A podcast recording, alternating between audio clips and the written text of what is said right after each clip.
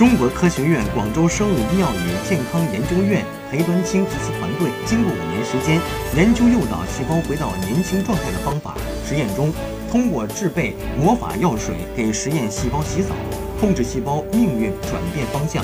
根据裴端清的说法，人体所有的细胞都是由干细胞发育而来，干细胞无异于出生的婴儿。如果能够将各种细胞逆转回到类似于干细胞的状态，则可以实现生理上返老还童。除此以外，可以为疾病治疗和再生医学提供种子细胞来源。生物学界认为，裴端清的研究虽然仍在实验阶段，但具有重要的现实意义。目前，相关研究成果论文已经在《国际细胞学核心期刊》发表。